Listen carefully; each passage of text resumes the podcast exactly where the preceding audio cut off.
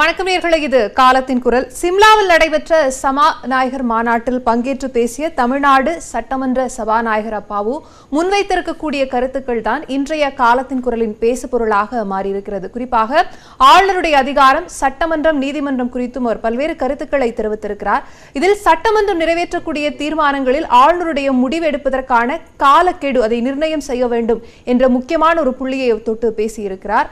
அதே போல சபாநாயகரின் முடிவுகளில் நீதிமன்ற நீதிமன்றத்தின் தலையீடு என்பது அவருடைய முடிவை எடுக்க விடாமல் தடுப்பதற்கான அவருடைய அதிகாரத்தை அது முற்றிலுமாக மறைப்பதற்கான ஒரு வழிவகை செய்வதாக அதை பார்க்கிறார். அந்த விமர்சனத்தையும் அவர் முன்வைத்திருக்கிறார். இந்த இடத்தில் இரண்டு கேள்விகள் எழுகின்றன. குறிப்பாக நீண்ட காலமாக நிலுவையில் இருக்கக்கூடிய பிரச்சனைகளுக்கு உடனடி தீர்வு வேண்டும் என்ற அடிப்படையில் ஆளுநருடைய தலையீட்டிற்கு ஒரு காலக்கெடுவை நிர்ணயிக்க வேண்டும் என்ற விஷயத்தை முன்வைத்திருக்கிறாரா? மற்றொன்று கேள்விகளுக்கு அப்பாற்பட்டும் நீதிமன்றத்தினுடைய அதிகாரங்களுக்கு அப்பாற்பட்டும் சபாநாயகர் இருக்க வேண்டும் என்ற இடத்திலிருந்து அவர் பார்க்கிறாரா என்ற கேள்விகள் எழுகின்றன. இந்த இரண்டு கேள்விகளையும் தாண்டி பல விஷயங்களையும் நாம் விவாதிக்க இருக்கிறோம் விருந்தினர்களை அறிமுகப்படுத்துகிறேன். திரு எம் கற்பக விநாயகம் முன்னாள் தலைமை நீதிபதி ஜார்க்கண்ட் உயர்நீதிமன்றம். திரு கான்ஸ்டன்டின் ரவீந்திரன் திமுகவிலிருந்து நம்மோடு இணைகிறார். திரு ஆர் கே ராதாகிருஷ்ணன் பத்திரிகையாளர். திரு சுமன் சி ராமன் அரசியல் விமர்சகர். இன்னும் சற்று நேரத்தில் இணையிருக்கிறார் அனைவருக்கும் வணக்கம். திரு கற்பக விநாயகம் அவர்களிடமிருந்தே ஆரம்பிக்கிறேன். குறிப்பா ரெண்டு விஷயங்களை பேசியிருக்காரு அப்பாவு. ரொம்ப முக்கியமா வந்து ஆளுநருடைய அந்த முடிவுகளில் காலக்கெடு அப்படிங்கிறது வேணும். ஒரு பெரும்பான்மையா ஒரு சட்டமன்றம் ஒரு தீர்மானத்தை நிறைவேற்றி எடுத்துட்டு போகும்போது அது குறிப்பிட்ட காலத்திற்குள்ள அதற்குள்ள முடிவுகள் எட்டப்படணும். அதற்கான காலக்கெடு அப்படிங்கிறது நிர்ணயம் செய்யணும் அப்படிங்கிறது ஒண்ணு. இன்னொன்னு நீதிமன்றத்தில் வந்து குறிப்பா இப்போது அண்மை காலமா வந்து சபாநாயகருடைய முடிவுகளில் நீதிமன்ற தலையீடு அதிகமா இருக்கு. எனவே அதை கவனிக்க வேண்டும் அப்படிங்கிற ஒரு விஷயத்தையும் ஒரு விமர்சனத்தையும் அவர் முன் வச்சிருக்காரு நீங்க எப்படி பாக்குறீங்க?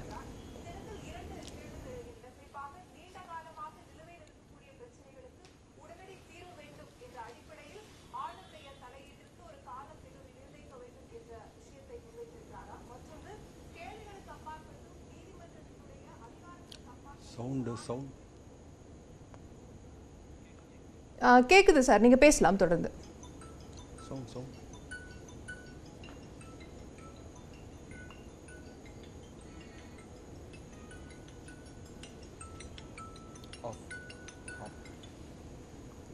ஹலோ வணக்கம். சரி நம்ம தொடர்ந்து பேசலாம் சார். உங்க ஆடியோல சிக்கல் இருக்கு. நம்ம தொடர்ந்து பேசலாம். திரு கான்ஸ்டன்டின் அதாவது இதே கேள்விகள் தான். ரெண்டு முக்கியமான விஷயங்கள் அவர் பேசியிருக்காரு. இது வந்து சபாநாயகருடைய அதிகாரங்கள் அப்படிங்கிற இடத்துல இருந்து பார்க்கணுமா? இல்ல நீண்ட காலமான கோரிக்கைக்கு ஒரு தீர்வு வேணும்? அதற்காக ஆளுநருடைய தலையீடு அப்படிங்கிறது அந்த காலக்கெடுக்குள்ள நிர்ணயம் செய்து கொடுக்கணும் அப்படிங்கிற இடத்துல இருந்து இதை புரிஞ்சுக்கணுமா?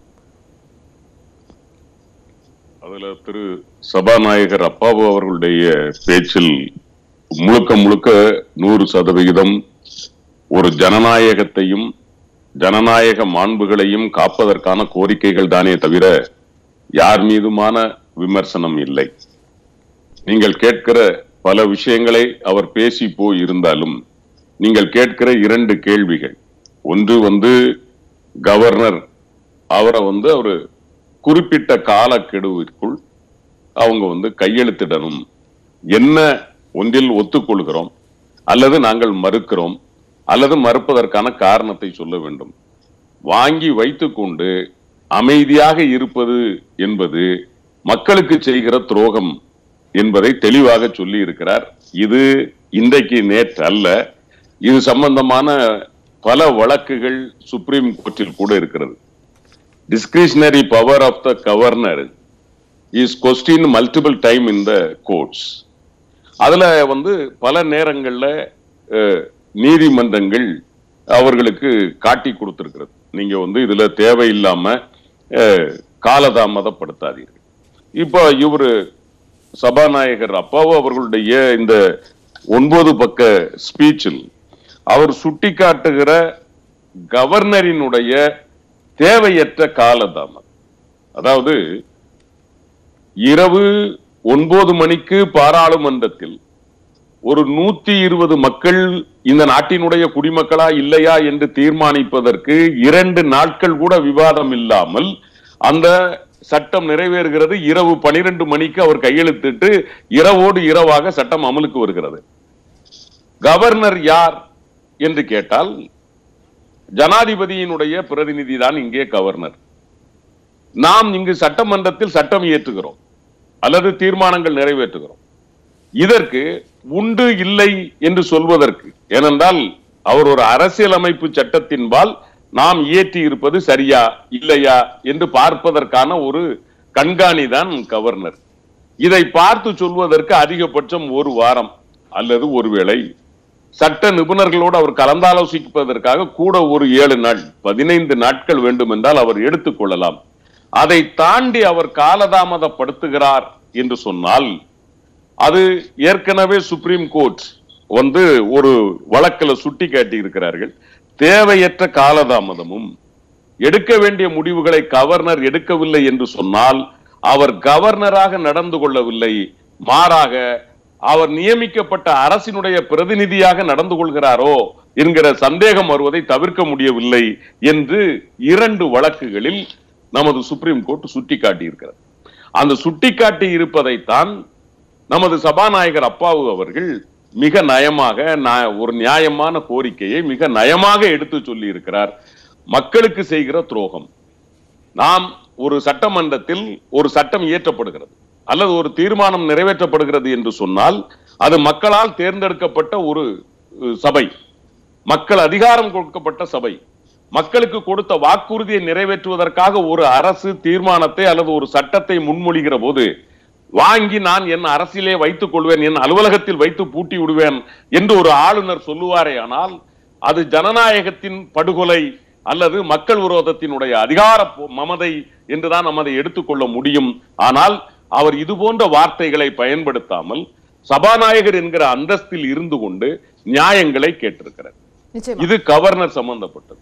இன்னொன்று இன்னொரு விஷயத்தை நம்ம விவாதிக்கிறதுக்கு முன்னாடி நீங்க அந்த முதல் விஷயத்துக்கான விளக்கத்தை கொடுத்துட்டீங்க. நீதியரசர் நம்மோடு மீண்டும் இணைந்திருக்கிறார்.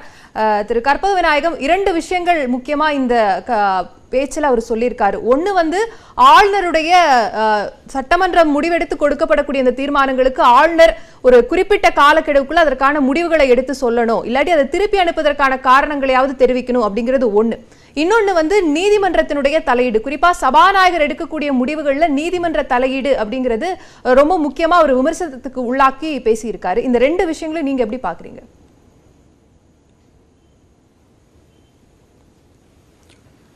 அஹ், ரெண்டு விஷயங்களை சொல்லியிருக்கிறார் கான்ஸ்டன்டைன். அதை விட நான் சொல்ல விரும்புவது சபாநாயகர் அப்பாவ் அவர்கள் அஹ், மிகச்சிறந்த அஹ், ஒரு ஓப்பனிங் இஷ்யூவை பண்ணியிருக்கார். சிம்லா கான்ஃபரன்ஸில் ஒரு நல்ல நிலைமையை எடுத்து காட்டியிருக்கிறார். எவ்வளவு தூரத்துக்கு அரசாங்கத்துக்கு அது ஒரு தாமதமான முடிவுகள் வருகிறது அதனால் மக்கள் பாதிக்கப்படுகிறார்கள். அரசனுடைய அல்ல அந்த அசம்பிளியினுடைய முடிவுகளுக்கு கட்டுப்படாத சூழ்நிலை இருக்கிறது என்று நல்ல நல்ல காட்டியிருக்கார். ரெண்டு ஆர்டிக்கிள் இருக்கு. கான்ஸ்டியூஷனில் ரெண்டு ஆர்டிக்கிள். ஒரு ஆர்டிக்கிள் நூற்றி பதினொன்று இன்னொரு ஆர்டிக்கிள் இரநூறு. இந்த இருநூறு ஆர்டிக்கிள் தான் கவர்னர் கவர்னர் வந்து என்ன பண்ணணும் அப்படின்னு சொல்றாங்க. அது வந்து ஸ்டேட் அசம்பிளியில் கவர்னர் கவர் நாட்டில் மாநிலத்தில் உள்ள கவர்னர் எவ்வளவு சீக்கிரமாக பண்ணணும் ஆஸ் சூன் அஸ் பாசிபிள்ங்கிற வேர்டு இருக்கு. Two hundred two hundred article two hundred relates to the governors power அந்த டூ ஹண்ட்ரட்ல என்ன சொல்றாங்கன்னா எப்ப மசோதா வருதோ எப்ப பில் வருதோ அந்த பில்ல ஆஸ் சூன் அஸ் பாசிபிள் அப்படிங்கிற வேர்டு இருக்கு. ஆஸ் சூன் அஸ் பாசிபிள்னா எவ்வளவு விரைவில் செய்ய முடியுமோ அவ்வளவு விரைவில் செய்ய இருக்கு ஆனால் ஆஸ் சூன் அஸ் பாசிபிள்ங்கிறதுக்கு அந்த டைம் ஃப்ரேம் அங்கே இல்லை. ஆஸ் சூன் அஸ் பாசிபிள்ங்கிற இன்டர்பிரேஷனை பல பேர் பல விதமாக கொடுக்கலாம். அதனால ஆனால் இந்த ஒன் லெவன் இருக்கே one eleven one eleven relates to the president அந்த பிரசிடென்ட் கூட எப்போ ஒரு பில்லை வந்து பார்லிமெண்ட் பாஸ் பண்ணி பில்லை அனுப்புதோ அந்த president as soon as possible he has to and uh, and uh, confirm the uh, give assent. Or suppose assent கொடுக்கிறது பண்ணலன்னா then he return it to parliament. And parliament மறுபடியும் டிசைட் பண்ணி அந்த பில்ல மறுபடியும் பாஸ் பண்ணா அல்லது வேற பில்ல காரணங்களோட வேற பில்ல பாஸ் பண்ணணும்னா அதை வந்து பிரசிடென்ட் வந்து அசன்ட் கொடுக்க வேண்டிய சூழ்நிலை இருக்கு. அந்த அந்த விதமான இதுலேருந்து என்ன time frame as soon as பாசிபிள்னு சொல்கிறாங்க ஒழிய சுப்ரீம் கோர்ட்ல வித்தின் வித்தின் லிமிட்னு போடுறாங்க. வித்தின் ரீசனபிள் லிமிட் ஒரே ஒரு ஒரு டிசிஷன் ரெண்டு டிசிஷன்ல இது பத்தி சொல்லியிருக்காங்க. ரெண்டாயிரத்தி பதினாலு four SCC two forty two அது வந்து ராஜீவ் காந்தி கேஸ் ரெண்டாவது ரெண்டாயிரத்தி பதினாலு மூணு எஸ்சிசி ஒன் அது வந்து சத்ருகன் சௌஹான் கேஸ் இந்த ரெண்டு கேஸ்ல என்ன சொல்றாங்கன்னா whenever the bill has been passed or whenever the the seventy டூலேயே one sixty one ஆர்டிக்கிள்லேயே பாடனுக்காகவோ ரெமிஷனுக்காகவோ பாஸ் பண்ணோம்னா அந்த ஆர்டரை அந்த பார் அந்த டிசிஷனை the decision must be taken within reasonable time அப்படின்றாங்க. அதுல ஸ்பெசிஃபிக்காக அந்த ராஜீவ் காந்தி கேஸில் உள்ள அக்யூஸ்டு சொல்கிறாங்க சுப்ரீம் கோர்ட்டில் the clemency procedure under article seventy two one sixty one provides a ray of hope to the condemned prisoners and his family members of commutation of death sentence into life imprisonment and therefore executive should step up and exercise its uh, time honored tradition of clemency power granted in the constitution one way or other within a reasonable time I refuse constitution of the nature of the power and article 72 161 has already sent. இந்த observation என்னன்னா relating to the uh, bill or resolution or mercy petition to be sent to the governor or or uh, uh, the president is to consider within a reasonable time. இல்ல அந்த அந்த reasonable article time ன்னு 200 நீங்க லயோ, குறிப்பிடும்போது அல்ல 111 லயோ இருக்கிற எழுது. வந்து- எஸ் அதான் அந்த ரீசனபிள் டைம் போது ஒவ்வொரு விவகாரத்திற்கும் ஒவ்வொரு குறிப்பிட்ட கால நிர்ணயம் அப்படிங்கிறது ஒரே? மாதிரியான கால நிர்ணயங்கிறது பாசிபிளா சட்ட ரீதியா அதற்கான வாய்ப்புகள் எந்த அளவுக்கு? குறிப்பா வந்து ஒரு இடஒதுக்கீடுக்கு ஒரு குறிப்பிட்ட கால நிர்ணயம். தேவைப்படும். தூக்கு தண்டனைக்கு அதுக்கான ஒரு கால் எஸ் இல்ல அது அதாவது அந்த ரீசனபிள் டைம்ங்கிறது தான் எக்ஸ்பிளனேஷன் பண்ணோம். அந்த ரீசனபிள் டைம்ங்கிறது கான்ஸ்டியூஷனில் அது இது இல்லை. ஆர்டிகிள் டூ ஹண்ட்ரட்லையோ ஆர்டிகிள் ஒன் லெவன்லையோ ஆஸ் சூன் அஸ் பாசிபிள் என்ன அர்த்தம்? தெரியல. சுப்ரீம் கோர்ட்ல இன்டர்பிரேஷன் என்ன சொல்றாங்கன்னா வித்தின் அ ரீசனபிள் டைம் அந்த ரீசனபிள் டைம் என்ன? அப்படிங்கிறதுக்கு விளக்கம் இல்லை. ஆகையினால மிஸ்டர் அப்பாவு சொல்றது தி ஸ்பீக்கர்ஸ் கான்ஃபரன்ஸில் அப்பாவு சொல்றது என்னன்னா எல்லா ஸ்டேட்டும் கலந்து பேசணும். கலந்து பேசி பார்லிமெண்ட்டுக்கு போகணும் அப்படிங்கிறது.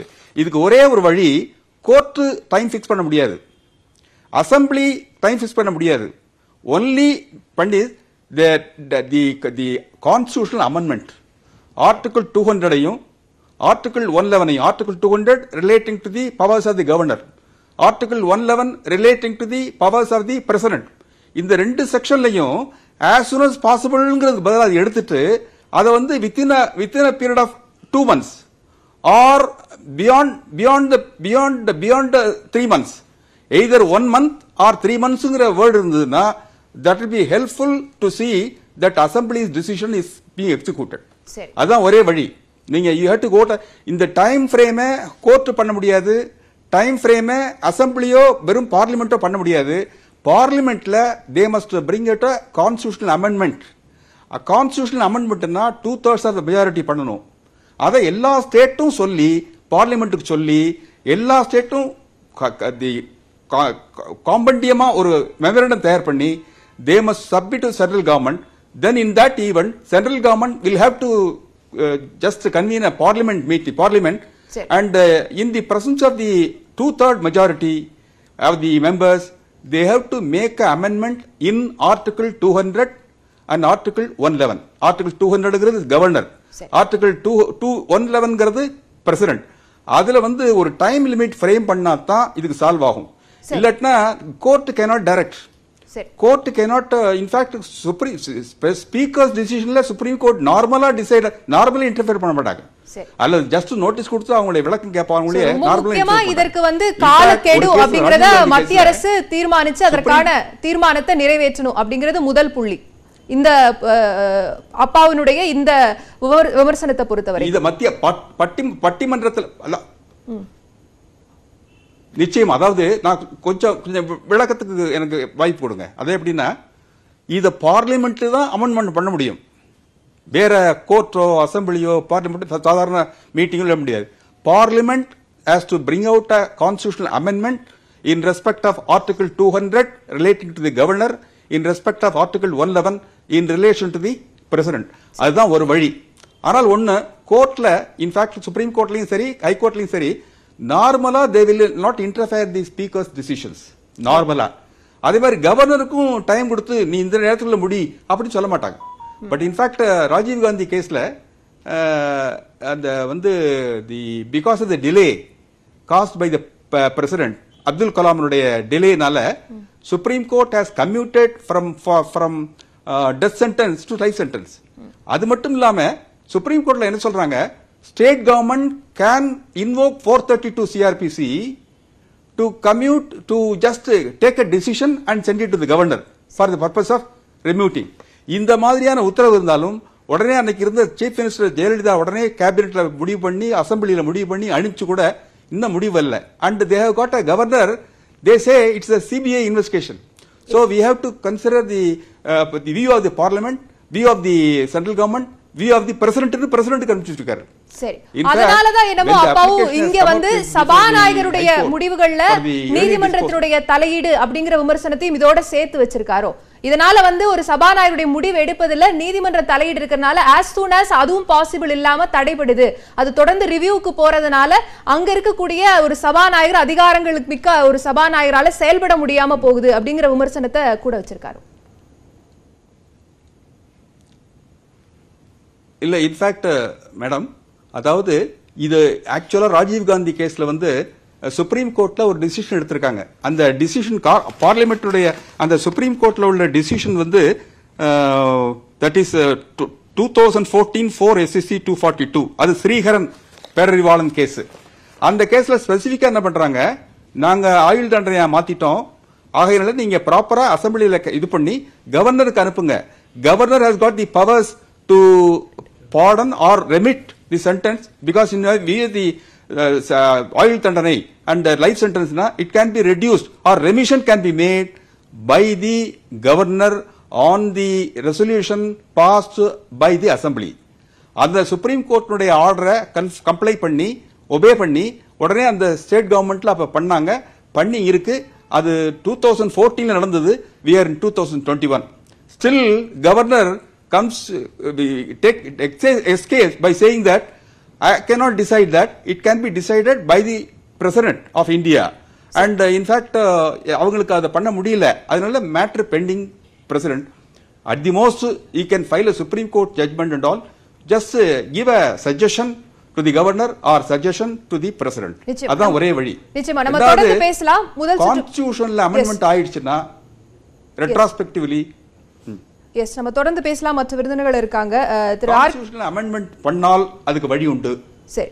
அதாவது இதற்கு ஒரு வழி இருக்கு. குறிப்பா வந்து அரசாங்க இது நீதிமன்றமோ அல்லது மற்ற எந்த இடத்துலயுமே இந்த முடிவை எடுக்க முடியாது. ஆளுநருக்கான காலக்கெடுவை நிர்ணயம் செய்வதில் அது அரசாங்கம் சார்ந்து அந்த முடிவை எடுத்து அது அங்க பார்லிமெண்ட்ல ஒப்புதல் பெற்றுச்சுன்னா இது செய்யறதுல எந்த சிக்கலும் இல்லை அப்படிங்கிற ஒரு விஷயத்த முன் வச்சிருக்காரு. நீங்க எப்படி பாக்குறீங்க ஆர்கே இந்த குறிப்பா வந்து அப்பாவினுடைய ரெண்டு விஷயங்களை இவர் பேசியிருக்காரு. அதுதான் அதுதான் ஒரே தீர்வு. சரி. திரு ஆர்கே டச் பண்ணது முக்கியமாக இது ஒரு ஒரு சாதாரண விஷயமாக இல்லை என்றால் இது ஒரு குறுகிய விஷயமாக நான் பார்க்கவில்லை. ஏதோ ஒரு நாலு கேஸ்ல வந்து முடிவெடுக்கலை இல்லை என்றால் அந்த ஏழ்வர் விடுதலை முடிவெடுக்கலை என்ற அந்த இதாக நான் பார்க்கவில்லை. இது சென்ட்ரல் ஸ்டேட் ரிலேஷன்ஸ்னுடைய பிரச்சனையாக அதற்கு ஒரு முன்னோடியாக ஒரு ப்ரீகர்சராகத்தான் அப்பாவுனுடைய இந்த பேச்சுக்கள் அமைவு அமைந்து அமைந்ததாக நான் காண்கிறேன். இதே டிஸ்கஷன் தான் வெஸ்ட் பெங்கால்லையும் போய் கொண்டிருக்கிறது. அதாவது மந்திரிகளை அரெஸ்ட் பண்றதுக்கு முன்னால இல்லை என்றால் எம்எல்ஏக்களை வந்து சிபிஐ அரெஸ்ட் பண்றதுக்கு முன்னால அவர்கள் வந்து ஸ்பீக்கர்னுடைய அந்த அனுமதி எடுக்க வேண்டாமா என்ற அந்த கேள்வியும் இருக்கிறது. அதை செய்யவில்லை. இன்னைக்கு வந்து நேற்றைய தினம் அவர்களுக்கு வந்து இது நோட்டீஸ் போயிருக்குது. உரிமை மீறல் நோட்டீஸ் போயிருக்கிறதா நான் அறிகிறேன் இப்ப ஸ்பீக்கர்னுடைய நோட்டீஸ் போயிருக்கிறது உரிமை மீறல் கிடையாது. அப்ப அப்படி இருக்கின்ற ஒரு நிலையில் வந்து இது ஒரு அசம்பிளியை சார்ந்த இல்லை என்றால் ஒரு ஒரு சின்ன ஒரு பிர- ஒரு பிராந்திய ஆஹ், ஒரு தமிழக என்ற அந்த பிராந்தியத்தை சார்ந்த ஒரு பிரச்சனையாக நான் பார்க்கவில்லை. நாடு ஒட்டுமொத்தக்கும் இருக்கின்ற ஒரு சென்ட்ரல் ஸ்டேட் ரிலேஷன்ஸினுடைய ஒரு பிரச்சனையாகத்தான் நான் பார்த்திருக்கிறேன். நிச்சயமாக அப்பாவு அப்பாவு செய்தது மிக மிக சரியான விஷயம்தான். ஏனென்றால் இது இப்போ விவாதிக்கவில்லை என்றால் எப்போ விவாதிப்பது என்ற ஒரு கே- பிரச்சனை இருக்கிறது. இதுல வந்து சென்ட்ரல் ஸ்டேட் ரிலேஷன்ஸ் என்று பார்த்துக்கிட்டா அதாவது மத்திய மாநிலத்தினுடைய அந்த உறவுகள் என்று பார்த்துக்கொண்டால் இன்று நேற்று ஆரம்பிச்ச பிரச்சனை கிடையாது. இதுல பல எத்தனையோ பேர் படிச்சு நாமெல்லாம் மறந்து விட்ட பல விஷயங்கள் இருக்கிறது. அட்மினிஸ்ட்ரேட்டிவ் ரிஃபார்ம்ஸ் கமிஷன் ஆயிரத்தி தொள்ளாயிரத்தி அறுபத்தி எட்டு ராஜமன்னார் கமிஷன் ஆயிரத்தி தொள்ளாயிரத்தி அறுபத்தி ஒன்பது கமிட்டி ஆஃப் கவர்னர்ஸ் ஆயிரத்தி தொள்ளாயிரத்தி எழுபத்தி ஒன்னு Bangalore seminar on of experts ஆயிரத்தி தொள்ளாயிரத்தி எண்பத்தி மூணு. சர்க்காரியா கமிஷன் ஆயிரத்தி தொள்ளாயிரத்தி நமக்கு அனைவருக்கும் பிடிக்க பிடித்தமில்லாத ஒரு விஷயம். சர்க்காரியா கமிஷன் ஆயிரத்தி தொள்ளாயிரத்தி எண்பத்தி எட்டு இதெல்லாம் சேர்ந்து என்ன பல கமிஷன்ஸ் வந்து இவங்க என்ன சொல்லியிருக்காங்க பாத்தீங்கன்னா கவர்னருக்கு ஒரு பிக்சட் டென்யூர் வேணும். அதே மாதிரி அவர் அனுப்புறதுக்கு முன்னால ஸ்டேட்ஸை வந்து கன்சல்ட் பண்ண வேண்டும். மாநிலங்களோட கலந்தாலோசிக்க வேண்டும் என்ற ஒரு கருத்தை வந்து வைத்திருக்கிறார்கள்.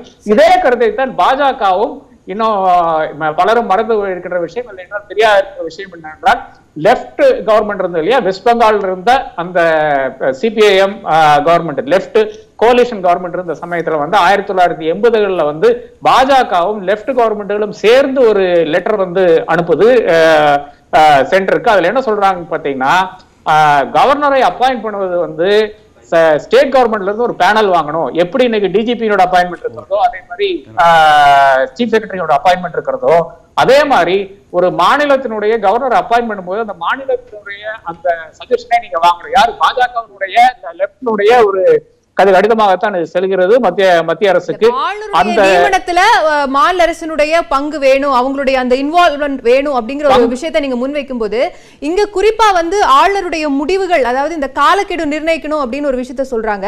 இதனால வந்து எந்த ஆய்வுக்குமே அவங்க எடுக்கக்கூடிய தீர்மானங்கள் உட்படுத்தப்படாம நேரடியா ஆளுநர் ஒப்புதல் கொடுத்துடணும் அப்படிங்கறத எதிர்பார்க்கிற மாதிரியான ஒரு துணி இதுல இருக்கு. அப்படிதான் இதை ஒரு- எனக்கு ஒரு ரெண்டு நிமிஷம் கொடுங்க. நான் ஃபர்ஸ்ட் எக்ஸ்பிளைன் பண்றேன். இது என்ன விஷயம் எக்ஸ்பிளைன் பண்றேன். பாஜகவினுடைய கருத்து என்ன இதுலன்னு நீங்க ஃபர்ஸ்ட் புரிஞ்சுக்கணும். அதன் பிறகுதான் பாக்கி விஷயங்களுக்கு வர முடியும். பாஜகவினுடைய கருத்து என்னென்றால் ஒரு கவர்னரை அப்பாயின் பண்றதுக்கு முன்னாலேயே நீங்க வந்து மாநில அரசினுடைய அந்த அபிப்பிராயத்தை கேட்க வேண்டும். அதற்கு முன்னால் அவர்கள் எழுதிய பாத்தீங்கன்னா அவர்கள் எழுதியிருக்கிறார்கள் இந்த மாதிரி ஒரு பேனல் வந்து அந்த மா- மாநில அரசாங்கமே கொடுக்கட்டும். நான் அதை அதன் பிறகுதான் மத்திய அரசாங்கம் அதில் ஒரு முடிவு எடுக்க வேண்டும். அது மத்திய அரசாங்கம் பண்ணக்கூடாது. ஒரு இன்டர்ஸ்டேட் கவுன்சில் கான்ஸ்டியூட் பண்ண வேண்டும். அந்த கவுன்சில் தான் முடிவு எடுக்கணும் என்று லெஃப்ட் பார்ட்டிஸும் அதாவது இடதுசாரிகளும் வலதுசாரிகளும் சேர்ந்து எழுதின ஒரு கடிதத்தில் இப்படி சொல்லி இருக்கிறது அடுத்ததாக சர்க்காரிய கமிஷன் முன்னால பாஜக என்ன சொல்லியிருக்குன்னு பாத்தீங்கன்னா ஒரு பில் என்ன பில் ஆனாலும் சரி மத்தியில் ஒரு பில் பாஸ் பண்ணும்போது அந்த பில் வந்து கன்கரண்ட் லிஸ்ட்ல ஏதாச்சும் ஒரு ஐட்டத்துல ஒரு பிரச்சனை வரக்கூடிய ஒரு ஐட்டத்துல வருகின்ற ஒரு பில்லா இருந்தா வந்து நம்மளுடைய ஃபார்ம்லாஸ்ல இருந்து ஆரம்பிச்சு எந்த பில்லா இருந்தாலும் சரி அது வந்து மாநில அரசாங்களை கன்சல்ட் பண்ணக்கூடா பண்ணாமல் செய்யக்கூடாது. இதுதான் பாஜகவினுடைய நிலை. கவர்னரை பத்தி ஆனாலும் சரி அதே மாதிரி சென்ட்ரல் ஸ்டேட் ரிலேஷன்ஸை பத்தி ஆனாலும் சரி. இனி கவர்னருடைய அந்த என்ன என்ன அவர் என்ன செய்யக்கூடும் என்பது வந்து அம்பேத்கர் மிக- மிக தெளிவாக சொல்லியிருக்கிறார். அதாவது governor under the constitution has no functions which he can discharge by himself no function at all அப்படின்னு அம்பேத்கர் சொல்லி இருக்கிறாரு அட்வைஸ் பண்ணலாம் வார்ன் பண்ணலாம் சஜஷன் பண்ணலாம் to the council of ministers இவ்வளவுதான். அதாவது அரசியல் சாசன சட்டத்தின் கீழ் ஆளுநருக்கு அவராகவே நிர்வகிக்கக்கூடிய தனிப்பட்ட அதிகாரங்கள் கிடையாது கிடையவே கிடையாது என்று அம்பேத்கர் வந்து இதுலயே கான்ஸ்டியூண்ட் அசம்பிளியில பேசியிருக்கிறார்.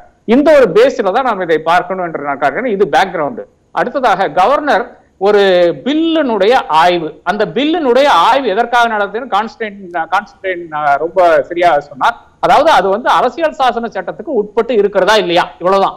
ஒரு மேட்டர் வந்து அவருக்கு அனுப்பிவிட்டால் அவருடைய அந்த நிர்வாகம் என்று பார்த்தீங்கன்னா அரசியல் சாசன சட்டம் என்றது பிளாக் அண்ட் ஒயிட்ல இருக்கிறது. அந்த அரசியல் சாசன சட்டத்துக்கு ஒதுங்குகின்ற செக்ஷன்ல வருதா இல்லையா? இவ்வளவுதான் அவர் பார்க்க வேண்டுமே தவிர அதை தாண்டி ஒரு கருத்து. இல்லை என்றால் அப்ளிகேஷன் ஆஃப் மைண்ட் என்று கூறுவார்களே அந்த அப்ளிகேஷன் ஆஃப் மைண்ட் ஒரு கவர்னருக்கு கிடையாது. இதுதான் இன்றைய நிலை. இந்த நிலையில் இருந்து கொண்டுதான் இப்போ நம்மளுடைய நீதியரசர் சொன்னதானாலும் சரி அந்த மாதிரியான சஜஷன்ஸ் எடுத்துக்கொண்டுதான் நாம் முன்னேற வேண்டும் என்று நான் கருதுகிறேன். ஏனென்றால் காலம் தாழ்த்தி கொண்டிருக்கின்ற தீர்மானங்கள்னால வருகின்ற மன அழுத்தம் என்பது அது ஏழ்வர் விடுதலை ஆனாலும் சரி பாக்கி என்ன பிரச்சனைகள் ஆனாலும் சரி அது ஒரு மக்களை பாதிக்கக்கூடிய இடத்தில் இருக்கிறது. இதுதான் அப்பாவனுடைய புரிதலாக இருக்கிறது இதுதான் என்னுடைய புரிதலாகவும் இருக்கிறது. நிச்சயமா நம்ம தொடர்ந்து பேசுவோம். திரு சுமந்த் நம்மோடு இருக்காரு சட்டமன்ற மசோதாவுக்கு ஒப்புதல் தருவதில் ஒரு செலக்டிவ் இங்க பார்க்க முடியுது. சில மசோதாக்களுக்கு சீக்கிரம் ஒப்புதல் சில சிலது பல ஆண்டுகளாக கிடப்பிலே இருக்கு. இதனால தான் இப்படியான ஒரு அஹ், கோரிக்கையை அப்பாவு முன் வச்சிருக்காரு அப்படின்னு நம்ம புரிஞ்சுக்கணுமா? முதல்ல வந்து சபாநாயகர் அவர்கள் இந்த ஆஹ், கடிதத்துல எழுதியிருக்கிற விஷயங்கள் எல்லாமே மிகவும் முக்கியமானவை. அவர் அத குறிப்பிட்டிருக்கிறது வந்து முழுமையாக வரவேற்கத்தக்கதுதான். ஏன்னா ஆஹ், தமிழ்நாடு இந்த ஏழுவர் விடுதலை நீட்டு பரீட்சை இதெல்லாம் வந்து நம்ம அத அந்த ஆங்கிள் இருந்து அதை பார்க்க வேண்டாம். நம்ம பார்க்க வேண்டியது என்னன்னா எந்த மாநிலத்திலும் இத்தகைய ஒரு பிரச்சனை வரலாம். மாநில அரசு ஒருமனதாக ஒரு தீர்மானம் நிறைவேற்றி அதை ஆளுநர்கிட்ட அனுப்பும் போது நிச்சயமாக ஒரு காலக்கெடு இருக்க வேண்டும். அந்த காலத்துல வந்து இன் குட் ஃபெய்த் அரசியலே வந்து ஒரு இன் குட் ஃபெய்த் அதாவது மத்திய அரசு ஆளுநரை பயன்படுத்தி ஒரு மாநில அரசை வந்து ஒரு வீக்கெண்ட் செய்ய செய்யும் அப்படிங்கிற எண்ணமே வந்து அந்த கான்ஸ்டிடியூஷன் டிராஃப்ட் பண்ற நேரத்துல அவங்களுக்கு இருந்திருக்காது. ஆனால் இன்றைய நிலைமை என்னவென்றால் மத்திய அரசுடைய ஒரு ரெப்ரசன்டேட்டிவாக ஆளுநர் இருந்தாலும் மத்திய அரசில் எந்த கட்சி ஆளும் கட்சியாக இருக்கிறதோ அதனுடைய ஒரு ஒரு இன்ஸ்ட்ரக்ஷன்ஸை கேரி அவுட் பண்ணும் நிலையில தான் வந்து ஆளுநர்கள் இருக்கிறார்கள். இது முன்பைய காங்கிரஸ் ஆட்சியிலும் அப்படிதான் இருந்தது இப்ப பாஜக ஆட்சியிலும் அதே மாதிரி தான் தொடர்கிறது. இதுல என்னன்னு பார்த்தோம்னா பாஜக எதிர்கட்சியாக இருந்த போது அவர்களும் இத்தகைய கோரிக்கையை வைத்திருக்கிறார்கள். ஆளுநர்கள் அப்பாயின்மெண்ட்ல வந்து இந்த மாதிரி மாநில அரசை வந்து பலவீனப்படுத்துவதற்காக நீங்க காங்கிரஸ் அரசு செய்கிறதுன்னு ஒரு காலகட்டத்துல அவங்க பேசுனாங்க. இப்ப ஆளுங்கட்சி ஆன பிறகு அவங்க அதே தான் செய்யறாங்க இப்போ என்ன ஒரு ஒரு ஒரு இஷ்யூ அப்படின்னு நம்ம பார்த்தோம்னா நீதியரசர் அவர்கள் மிகவும் அழகாக விளக்கி இருக்கிறார் சட்ட ரீதியாக constitutional amendment two third majority வந்தாதான் இதெல்லாம் வந்து சாத்தியம். அது வந்து கரெக்ட் ஆனால் என்ன சிக்கல் என்றால் எந்த கட்சி மத்தியில் ஆட்சியில் இருக்கிறதோ அவர்கள் தங்களுக்கு தங்களுடைய அதிகாரத்தை பலவீனப்படுத்துவதற்கான முயற்சி எடுத்துக்கொள்ள மாட்டார்கள். இப்ப என்ன இருக்கு? அவங்க கவர்னர் மூலமாக ஒரு ஸ்டேட்டுக்கு பிரச்சனை உண்டாக்கக்கூடிய ஒரு சூழல் அவர்கள் இப்பொழுது என்ஜாய் பண்ணிட்டு இருக்காங்க. சோ இந்த soon as possible அப்படிங்கிறது இந்த indefinite டைம் அப்படிங்கிறதையும் வந்து அரசியல் ரீதியாக தான் அணுக முடியும். அதனால எந்த அரசாங்கமும் அதற்கான முடிவுகளை கொண்டு வரதற்கான வாய்ப்பு இல்ல. வாய்ப்பு இருக்கான்னு அதை எடுக்க மாட்டாங்க அப்படின்னு சொல்ல வரீங்க. வாய்ப்பு நினைத்தால் இப்போ நான் ஒன்னே ஒண்ணு சொல்றேன். ஒரு ரெண்டு ஆண்டுகளுக்கு முன்பு இல்ல ஒரு ஐந்து ஆண்டுகளுக்கு முன்பு இந்த எலெக்ஷன் ஃபண்ட்ஸ் ஃப்ரம் ஓவர்சீஸ் வெளிநாடுகளில் இருந்து வந்த ஃபண்ட்ஸ் வந்து உச்சநீதிமன்றம் வந்து அவங்க காங்கிரஸ் மேலையும் பிஜேபி மேலையும் அவங்க செஞ்சது தவறு. அதை வந்து அவங்க பெற்ற முறையில் பெற்றிருக்க கூடாதுன்னு ஒரு தீர்ப்பு வந்தது. என்ன பண்ணாங்க? பாராளுமன்றத்துல போயிட்டு ரெட்ரோஸ்பெக்டிவா ஒரு அமெண்ட்மெண்ட் கொண்டு வந்துட்டாங்க. ஆயிரத்தி தொள்ளாயிரத்தி எண்பது தொண்ணூறுல இருந்து வந்த வெளிநாட்டுல இருந்து வந்த பணம் எல்லாம் சரிதான். இது யார் பண்ணது? ரெண்டு கட்சியும் சேர்ந்து. காங்கிரஸும் சேர்ந்துச்சு பிஜேபியும் சேர்ந்துச்சு ஒன்னா சேர்ந்து தங்களுக்கு எதிராக இருந்த அந்த கேஸே வந்து செல்லாதபடி ஆக்கிவிட்டார்.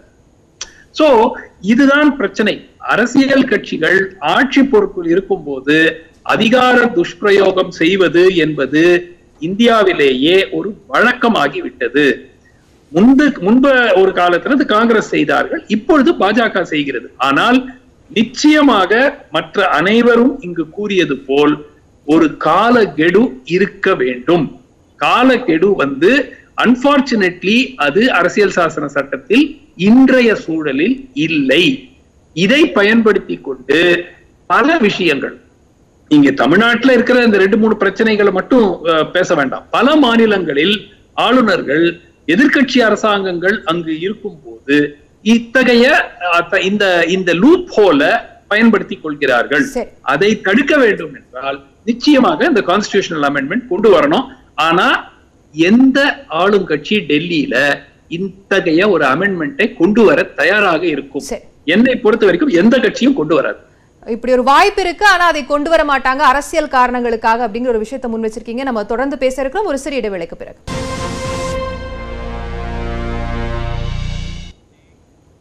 திரு கான்ஸ்டன்ட் ரவீந்திரன் ரொம்ப முக்கியமான புள்ளிகளை திரு அப்பாவு தன்னுடைய உரையில தொட்டிருக்கக்கூடிய நிலையில ரொம்ப முக்கியமா மாநில ஆளுநர்கள் பொதுமக்களை ஆட்சி செய்ய பார்க்கிறார்கள் என்று சபாநாயகு அப்பாவு சொல்வதுடைய பொருளை நம்ம எப்படி புரிஞ்சுக்கணும்?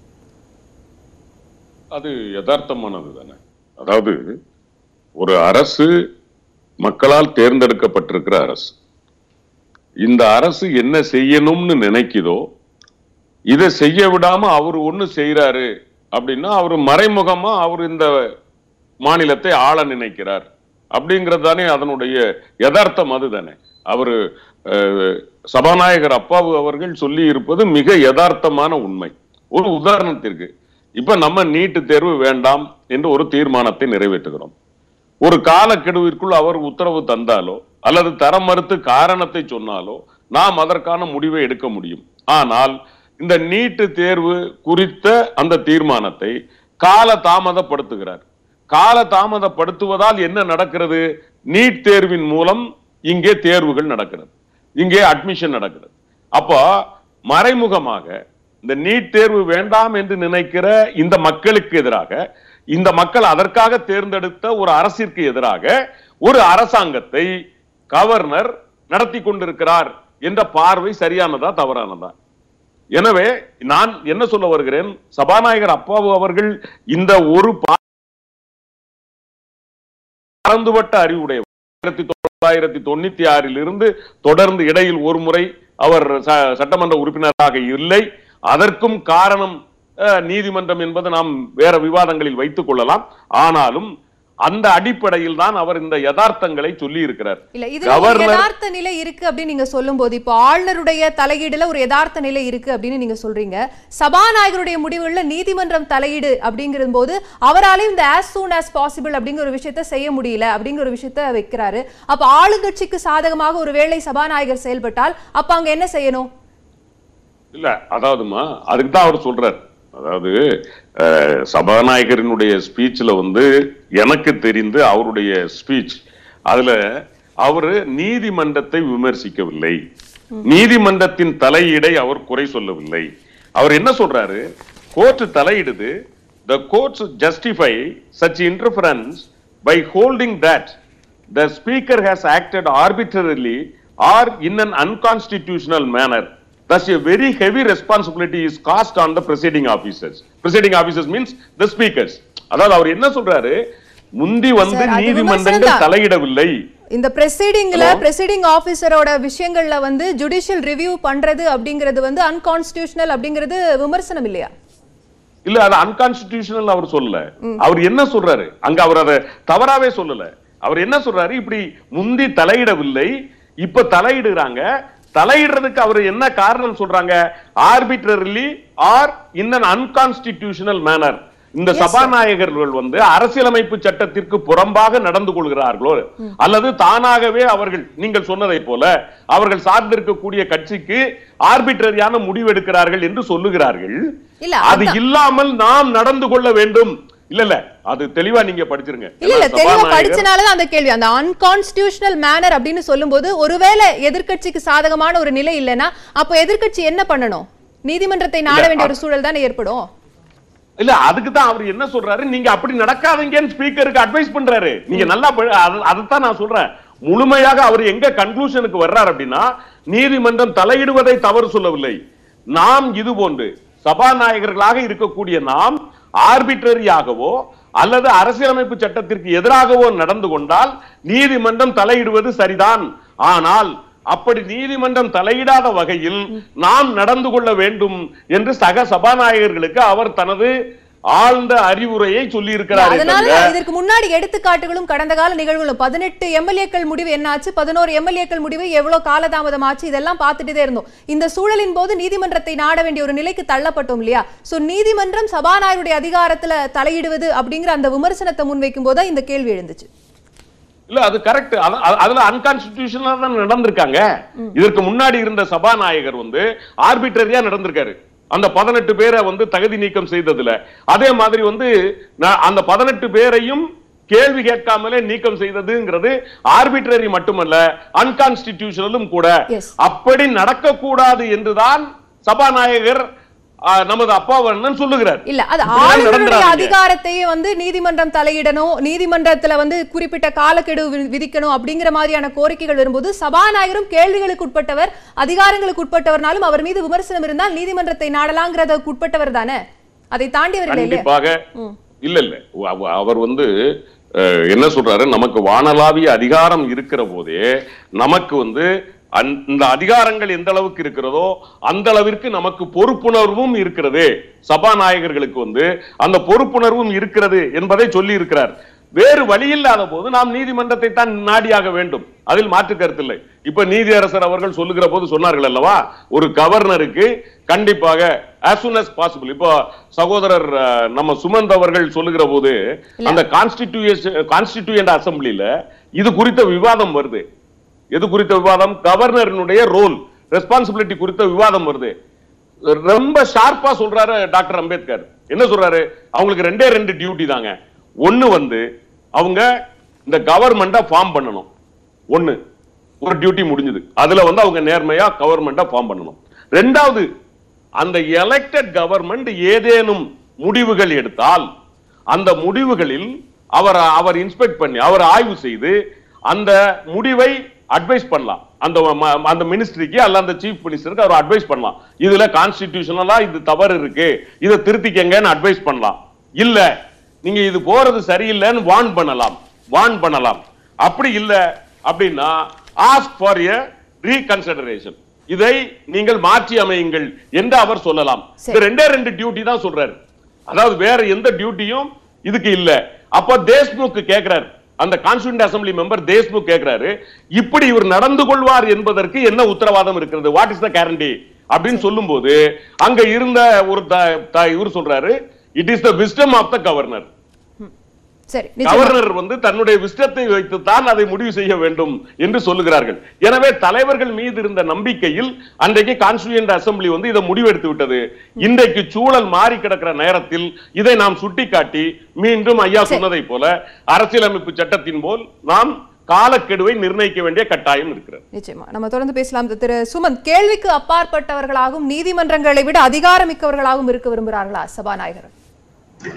இல்ல நான் வந்து என்ன பிரச்சனைனா ஆளுநர் எவ்வளவுக்கு எவ்வளவு வந்து மத்தியில் இருக்கிற ஆட்சிக்கு ஆதரவாக செயல்படுகிறார் என்ற குற்றச்சாட்டு வருகிறதோ அதே போல சபாநாயகர்கள் நான் இப்போ இனி பர்டிகுலர் இண்டிவிஜுவல் நான் சொல்லல பொதுவா பல மாநிலங்களில் சபாநாயகர் ஆளும் கட்சி ஆளுங்கட்சியிலிருந்து வர்றாங்க. அதனால அந்த ஆளும் சபாநாயகரான உடனே வந்து அவர்கள் கட்சி சார்பற்று செயல்பட வேண்டும் என்றெல்லாம் நம்ம பேசலாமே தவிர பிராக்டிக்கலா அது நடக்கிறது இல்ல.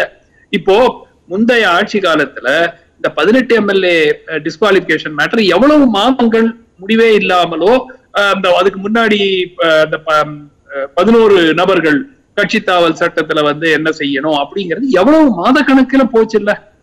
அப்போ அப்பவும் சபாநாயகர்களுக்கும் இத்தகைய ஒரு அஹ், ஒரு காலக்கெடு நிர்ணயிக்கப்பட வேண்டும். இந்த இத்தனை கால அவகாசத்திற்குள் நீங்கள் இந்த மேட்டர் இந்த மாதிரி ஏதாவது ஒரு பிரச்சனை வந்ததுன்னா இப்போ அதனாலதான் வந்து நீதிமன்றத்துக்கு நாட வேண்டிய ஒரு சூழல் இருக்கு. நீதிமன்றத்தை பொறுத்த வரைக்கும் ஒரு சபாநாயகரின் முடிவு ஆர்பிட்ரரியாக இருக்கிறதா இல்ல அரசியல் சாசன சட்டத்திற்கு முரணாக இருக்கிறதா? இதுதான் அவங்க பார்ப்பாங்க.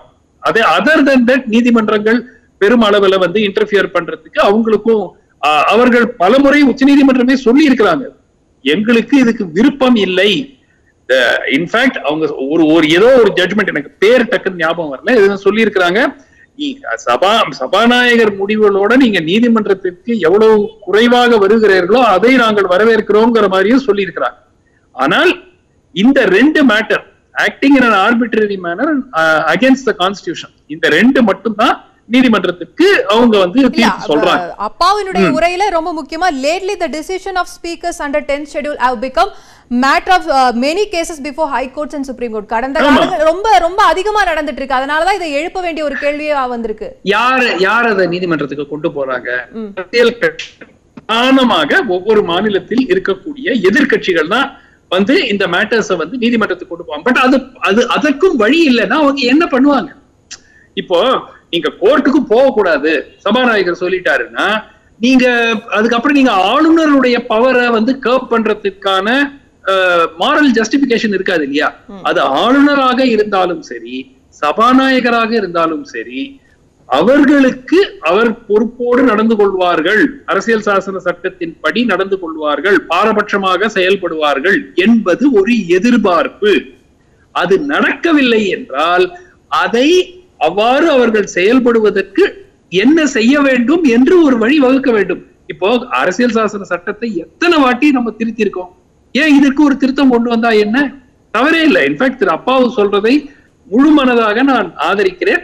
ஏன்னா இது வந்து இன்று அதற்கு அஃபெக்டட் பார்ட்டி ஏவா இருக்கலாம் பிஆ இருக்கலாம். நாளைக்கு யார் இதை இன்னைக்கு எதிர்க்கிறாங்களோ நாளைக்கு பாஜகவே வந்து இந்த கோரிக்கையை வைக்கலாம் அவர்கள் ஒரு எதிர்க்கட்சி ஆனார் சோ நிச்சயமா வந்து கட்சி சார்பை தாண்டி அணுகப்பட வேண்டிய ஒரு பிரச்சனை இது. இதுல நீட்டை பொறுத்த வரைக்கும் நீட் இருக்கணுமா வேண்டாமா அப்படிங்கிற ஒரு முடிவு எண்ட்லெஸ்ஸா போயிட்டு இப்போ கிட்டத்தட்ட மூணு நாலு வருஷம் போயாச்சு இல்ல முதல்ல முந்தைய அரசு வந்து இந்த தீர்மானத்தை கொண்டு வந்தாங்க. இப்போ இருக்கிற அரசும் தீர்மானத்தை கொண்டு வந்து அது வந்து இப்போ ஆளுநருக்கு போயிருக்கு. இது வந்து இந்த ஆண்டு வருமா அடுத்த ஆண்டு வருமா? இதனால பாதிப்பு ஏற்படுகிறது இல்லையா? சில விஷயங்கள் வந்து சிலர் ஒரு- ஸ்மால் நம்பர் ஆஃப் பீப்புள் மட்டும் அஃபெக்ட் ஆகும். பட் நீட் போன்ற ஒரு விஷயத்தினால அது சரி தவறுங்கிறது அது வேறு விஷயம். ஆனால் அதை போன்ற பிரச்சனைகளுக்கு ரெண்டுல ஒண்ணு ஒரு முடிவுக்கு கொண்டு வரப்பட வேண்டும் இல்லையா? அப்படியே இழுத்துக்கிட்டு இருந்தா நிச்சயமா வந்து அப்போ மாணவர்களுக்கு ஆயிரக்கணக்கான மாணவர்கள் அதுக்கு படிக்கிறாங்க. இப்ப அந்த பரீட்சை அடுத்த வருஷம் நடக்குமா நடக்காதா? இந்த மசோதாவினுடைய எதிர்காலம் என்ன? அது வந்து திருப்பியும் கோர்ட்டுக்கு போ போகக்கூடிய ஒரு வாய்ப்பு இருக்கிறது. அது நிராகரிக்கப்பட்டால் அப்ப என்ன நடக்கும்? இந்த அன்சர்டனிட்டி எவ்வளவு பேருடைய வாழ்க்கையை பாதிக்குது இல்லையா? சோ நிச்சயமா வந்து இது காலக்கெடு. யாராக இருந்தாலும் ஒரு டைம் ஃப்ரேம் ஃபிக்ஸ் பண்ணப்பட வேண்டும். அது ஆளுநராக இருந்தாலும் சரி சபாநாயகராக இருந்தாலும் சரி ஒரு டிசிஷன் எடுக்கிறதுக்கு ஒரு டைம் ஃப்ரேம் நன்றி. நன்றி அதனுடைய இறுதி கருத்தை எடுத்துக்கிறேன். திரு ஆர்கே தாங்கள் எடுத்த முடிவுகளோட நீதிமன்றம் தலையிடுவதை ஒரு கௌரவ பிரச்சனையா பார்க்கறாங்களே. ஏன்னா வந்து சட்டமன்றம் எடுக்கக்கூடிய தீர்மானத்தில் ஆளுநருடைய தலையீடையோ காலக்கெடையோ விரும்பாதவங்க சபாநாயகர் எடுக்கக்கூடிய முடிவுகள்லயும் நீதிமன்ற தலையீடு இருக்க முடியாது. ஏன்னா அது எங்களால குறிப்பிட்ட காலத்துக்குள்ள பண்ணி முடிக்க முடியல அப்படிங்கிற ஒரு குற்றச்சாட்டையும் முன்வைக்கிறாங்க. அதனால.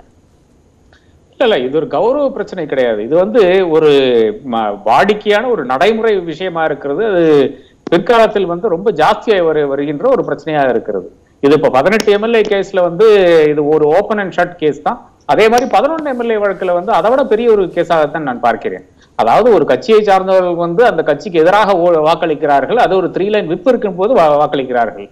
அதற்கு ஒரு ஸ்பீக்கர் வந்து ஒரு டிசிஷன் எடுக்க எடுக்கல. அது ஹைகோர்ட்லயும் வந்து அது வந்து அரசியல் சாசன சட்டத்துக்கு உகந்த ஒரு டிசிஷன் இல்லை என்றால் இன்லைன் வித் வித் கான்ஸ்டியூஷன் எடுக்கல. இதுதான் வந்து ச- நாம் வந்து ரெண்டு இடத்துலயும் பார்த்துருக்கோம். அது ஜுடிஷியரி மட்டும் கிடையாது. Legislature fail in that case also high court and supreme court fail in that case அதை நான் மறந்துடக்கூடாது முடியாது. ஸோ ஒரு லெஜிஸ்லேச்சர்ல ஒரு பிரச்சனை இருக்கும்போது அது வந்து தீர்வாதனால ஜுடிஷரிக்கு போனால் ஜுடிஷியரிக்கு அது தீர்வாகும் என்பது எனக்கு ஏற்றுக்கொள்ள கருத்தாக கிடையாது ரெண்டாவதாக எத்- அப்பாவுடைய க- கருத்து நான் நிச்சயமாக ஏற்றுக்கொள்கிறேன் நான் வரவேற்கக்கூடிய கருத்து தான். அதே நேரத்துல எதுக்கெல்லாம் நாம் வந்து இப்போ வந்து அரசியல் சாசன சட்டத்தை கொண்டு வர வேண்டும் என்று பாத்தீங்கன்னா நான் கேட்கிறேன் பிப்ரவரி ரெண்டாயிரத்தி பதினேழுல வந்து நம்மளுடைய ஓ பன்னீர்செல்வத்தை வந்து முதலமைச்சர் பதவியிலிருந்து விலக்கிவிட்டு அங்க வந்து சசிகலா வந்து தேர்வு தேர்வு செய்யறாங்க கவர்னரை காணும். கவர்னர் எங்க போனாரு? கவர்னர் டெல்லியில இருக்கிறாரு அப்புறம் வந்து பாம்பேல ஏதோ வெட்டிங்ல இருக்காரு ஏதோ கல்யாணத்துல இருக்கிறாரு ஆனா இங்கே வரமாட்டேங்கிறாரு. ஆனால் அது வித்யாசாகர் ராவ். அது எந்த ஒரு கணக்குல சரி. அப்ப எத்தனை நாள் கவர்னருக்கு அவகாசம் கொடுக்க முடியும்? ஒரு ஸ்வேரிங்கனுக்கு இன்னைக்கு. வந்து நாங்க தேர்ந்தெடுக்கிறோம் எங்களுடைய தலைவரை. இல்லை என்றால் தலைவியை. அந்த தலைவி வந்து எத்தனை நாள் வெயிட் பண்ணணும் கவர்னருக்காக? இதற்கு நாம் வந்து மறுபடியும் காலக்கெடு வச்சுக்கணுமா அதே மாதிரி தான் ஸ்பீக்கருக்கு ஒரு மேட்டர் கொடுத்து விட்டு இந்தந்த மேட்டர்ல அதாவது ப்ரிவிலேஜ் மேட்டர்ல நீங்க வந்து எட்டு நாள் இந்த பேங்க்ல வந்து டைம் போட்டுருவாங்க இல்லையா? செக் கிளியரன்ஸ்னா இவ்வளவு. உங்க காசு எடுக்கிறதுக்கு வந்து அஞ்சு நிமிஷம் பத்து நிமிஷம் இப்படி எல்லாத்துக்கும் நாம் வந்து ஒரு டைம் அட்டவணை வந்து செட் பண்ண முடியாது. இதுலதான் கடைசியில வந்து எங்க வருதுன்னு பாத்தீங்கன்னா என்டையர் ஜனநாயகம் என்பதே வந்து ஒரு ஒரு பெரிய ஒரு ஒரு நம்பிக்கையின் பேரில் இல்லை என்றால் ஒரு அட்ஜஸ்ட்மெண்ட் பேரில். அதாவது எல்லா விங்கும் டெமோக்ரஸியினுடைய ஜனநாயகத்தினுடைய அனைத்து விங்கும் ஒரு அட்ஜஸ்ட்மெண்ட் பேரில் தான் ஓடிக்கொண்டிருக்கிறது. நம்பிக்கையினுடைய பேரில் ஓடிக்கொண்டிருக்கிறது. எல்லாமே வந்து அரசியல் சாசனத்தில் கொண்டு வர முடியாதனுடைய ஒரு காரணம் இருக்கிறது. என்றால் என்னெல்லாம் கொண்டு வர முடியும்? இப்போ வந்து ஒரு மணி பில்லா வந்து எதை பாஸ் பண்றாங்க? இந்த விவகாரத்துல? அல்டிமேட்டா இருக்கக்கூடிய நீதிமன்றத்தையும் நாட முடியாது இருக்கு. அப்ப வாய்ப்பு இருக்கு தீர்வு இருக்கு. ஆனால் அரசியல் காரணங்களுக்காக அதை பண்ண முடியல அப்படிங்கும்போது அதை ஒவ்வொரு ஆட்சி மாறும்போது அதற்கான காரணங்கள் அவங்க முன்வைக்கும் போது இதுக்கு அப்புறம் என்னதான் முடிவு அப்படிங்கிற ஒரு கேள்வி எழும் இல்லையா? இல்ல அதான் இப்ப இப்ப இருக்கின்ற பிரச்சனை இதுதான் இன்ஸ்டிடியூஷனல் டிகே தான் இங்க இருக்கின்ற பிரச்சனை. அதாவது ஒவ்வொரு இன்ஸ்டிடியூஷன் அது லெஜிஸ்லேச்சர் ஆனாலும் சரி பாராளுமன்றம் ஆனாலும் சரி பாராளுமன்றம் எவ்வளவு நாள் கூடி இருக்கிறது நம்மளுடைய அந்த ஃபார்ம் பில்ஸ் எவ்வளவு விவாதிச்சோ விவாதிச்சோ எந்தெந்த பில் விவாதிச்சோம் காஷ்மீரை பத்தி விவாதிச்சுமா? த்ரீ செவன்டி ஒரே நைட்ல பாஸ் பண்ணாங்க. அதே மாதிரி பல விஷயங்கள் பார்த்தோம்னா இன்ஸ்டிடியூஷனல் டிகே தான் பிரச்சனையா இருக்குது. அது ஜுடிஷியரி ஆனாலும் சரி எக்ஸிகூட்டிவ் ஆனாலும் சரி பாராளுமன்றம் ஆனாலும் சரி பிரஸ் ஆனாலும் சரி எல்லா இடத்துலயும் இருக்கின்ற டிகே இந்த டிகே இப்படியே தொடர்ந்து போனால் இன்னும் இந்த கான்ஃபிளிக்ட் சென்ட்ரல் ஸ்டேட் கான்ஃபிளிக் மட்டும் கிடையாது. இந்த இன்ஸ்டிடியூஷன் தமிழ் இருக்கின்ற அந்த கான்ஃபிளிக் கூட அதிகபடிய அதிகபடிய அதிகமாக அதிகமாக ஜனநாயகம் வந்து மறுபடியும் வலுவாகாது. நிச்சயமாக அது வந்து ஒரு வீக் ஜனநாயகமாக தான் வரும். அங்கதான் ஒரு ஒரு ஸ்ட்ராங் லீடர் நமக்கு வந்து தென்படுவார். அந்த ஸ்ட்ராங் லீடர் சொல்வது அனைத்தும் நமக்கு வந்து கரெக்டாக தென்படும். அப்போ அதே மாதிரி தான் இப்போ அனைத்து அனைத்து சிபிஐனுடைய அந்த பவர் சிபிஐ டைரக்டர்னுடைய பதவிக்காலம் நீட்டிப்பதும் இடியினுடைய பதவிக்காலம் நீட்டிப்பதும் ஸோ கோர்ட் என்ன சொல்லிச்சு? இந்த இடி டைரக்டருக்கு இனி நீங்க பதவி நீக்கம் பதவி இது எக்ஸ்டென்ஷன் கொடுக்க கூடாதுன்னு சொல்லுச்சு. அதை வந்து கேட்டாங்களா மத்திய அரசு? கிடையாது இல்லையா? அப்போ ஒரு இன்ஸ்டிடியூஷன் சொல்லுது நீங்க இதுக்கு மேல பண்ணாதீங்கன்னு சொல்லுது. ஆனால் அடுத்த இன்ஸ்டிடியூஷன் என்ன பண்ணுதுன்னா இல்ல இல்லை நீ யார் எனக்கு சொல்றதுக்கு? நான் வந்து ஆர்டினன்ஸ் ரூட்ல போறேன்னு சொல்லி போய் கொண்டிருக்கிறது இந்த போக்கு தான் இந்தியாவினுடைய நாசத்தில் தான் குறை விளையும் என்பதுதான் என்னுடைய தாழ்மையான கருத்து. அது என்னுடைய ஐயமாகவும் நிச்சயமா. அதனுடைய இறுதி கருத்தை எடுத்துக்கிறேன். திரு கான்சின் சட்டமன்ற மசோதாக்களை திருப்பி அனுப்பும் போது சரியான காரணங்களையாவது அட்லீஸ்ட் முன்வைக்கணும். அப்பதான் அடுத்த தாட்டி மசோதாக்களை அனுப்பும் போது என்ன காரணங்களுக்காக இது தவிர்க்கப்பட்டதோ அதை தவிர்க்க முடியும் அப்படிங்கிற ஒரு விஷயத்தை சொல்லியிருக்காரு. அப்படி காரணங்களோடு இது வரைக்கும் எந்த மசோதாக்களும் திருப்பி அனுப்பப்படும் போது சரியான காரணங்கள் முன்வைக்கவில்லையா? இல்ல அதுல என்ன தவறு? அதாவது அரசியலமைப்பு சட்டமே என்ன சொல்லுதுன்னா ஒரு பிரசிடென்ட் வந்து ஒரு ஃபைல வித்ஹோல்டு பண்ணிட்டாரு அப்படின்னாவே அதுல வந்து அவர் காரணத்தை சொல்றதுக்கான இது சொல்லல. ப்ரொவிஷன் அதுல இல்ல. நீங்க ரீசன் சொல்லி தான் திருப்பி அனுப்பணும்னு இல்ல. அப்ப அவர் வித்ஹோல்டு பண்ணிட்டாரு அப்படின்னாவே அதுக்கு அர்த்தம் வந்து அவர் அதை மாத்திட்டாரு. அதுல ஏதோ அவர் விரும்பல. அல்லது அவர் ஏதோ வந்து கான்ஸ்டியூஷனுக்கு எதிரா இருக்குன்னு அவர் ஃபீல் பண்ணிருக்காரு அப்புறம் திரும்ப நம்ம விளக்கம் கேட்கணும் அவர்கிட்ட. இது வந்து என்ன காரணம்? எதுக்காக நீங்க திருப்பி அனுப்பியிருக்கீங்க? அப்படிங்கறத அப்புறம் பழைய அதை விட பெட்டர் அப்படியே அதை கிடப்பில போட்டுறதுங்கிறதுனால கிடப்பில போடப்படுதா? காரணம் அதாவது உங்களுக்கு என்னன்னா இப்ப ஒரு ஒரு விஷயத்தை நம்ம எடுத்துக்கிட்டு போறோம். ஒரு தீர்மானம் அல்லது ஒரு சட்டம். இதுல எடுத்துக்கிட்டு போகும்போது இப்ப அப்பா வண்ணம் கேட்டதுல ஒரு நியாயமான நம்ம மாநிலத்தில் நடந்ததே என்னன்னா போன முறை நீட்டு தேர்வுக்கு திருப்பி அனுப்பிட்டாங்க. என்னத்துக்கு திருப்பி அனுப்புனாங்கன்னு யாருக்கும் தெரியாது. அன்- அன்னைக்கு இருந்த முதலமைச்சருக்கும் தெரியாது. அப்ப என்ன ஆகுது? அதனால வந்து காலதாமதம் ஆகுது. ரெண்டு வருஷமா ஒண்ணுமே இல்லாம உட்கார்ந்து இருக்கிறாங்க மக்கள் பாதிக்கப்படுறாங்க. இப்ப நம்ம என்ன சொல்றோம்? நீ திருப்பி அனுப்பும் போது என்ன ரீசனுக்காக திருப்பி அனுப்புறோம்? இது வந்து இட் இஸ் எகேன்ஸ்ட் அன்கான்ஸ் இது இட் இஸ் எகேன்ஸ்ட் கான்ஸ்டிடியூஷன் இந்த காரணத்தினால் இது வந்து அரசியலமைப்பு சட்டத்திற்கு எதிரானது. அப்ப நாங்க வந்து அதை நாங்க கரெக்ட் பண்ணி திரும்ப கொண்டு போகும்போது அந்த பில்லை சரியா பாஸ் பண்ண முடியும். இல்ல மக்களுக்கு நாங்க தெளிவா சொல்ல முடியும். இல்ல ஏ- அப்படிங்கிறதுக்காகத்தான் அவர் அவரை கேட்கிறாரு சபாநாயகர் கேட்கிறார் அது நியாயமானது தானே?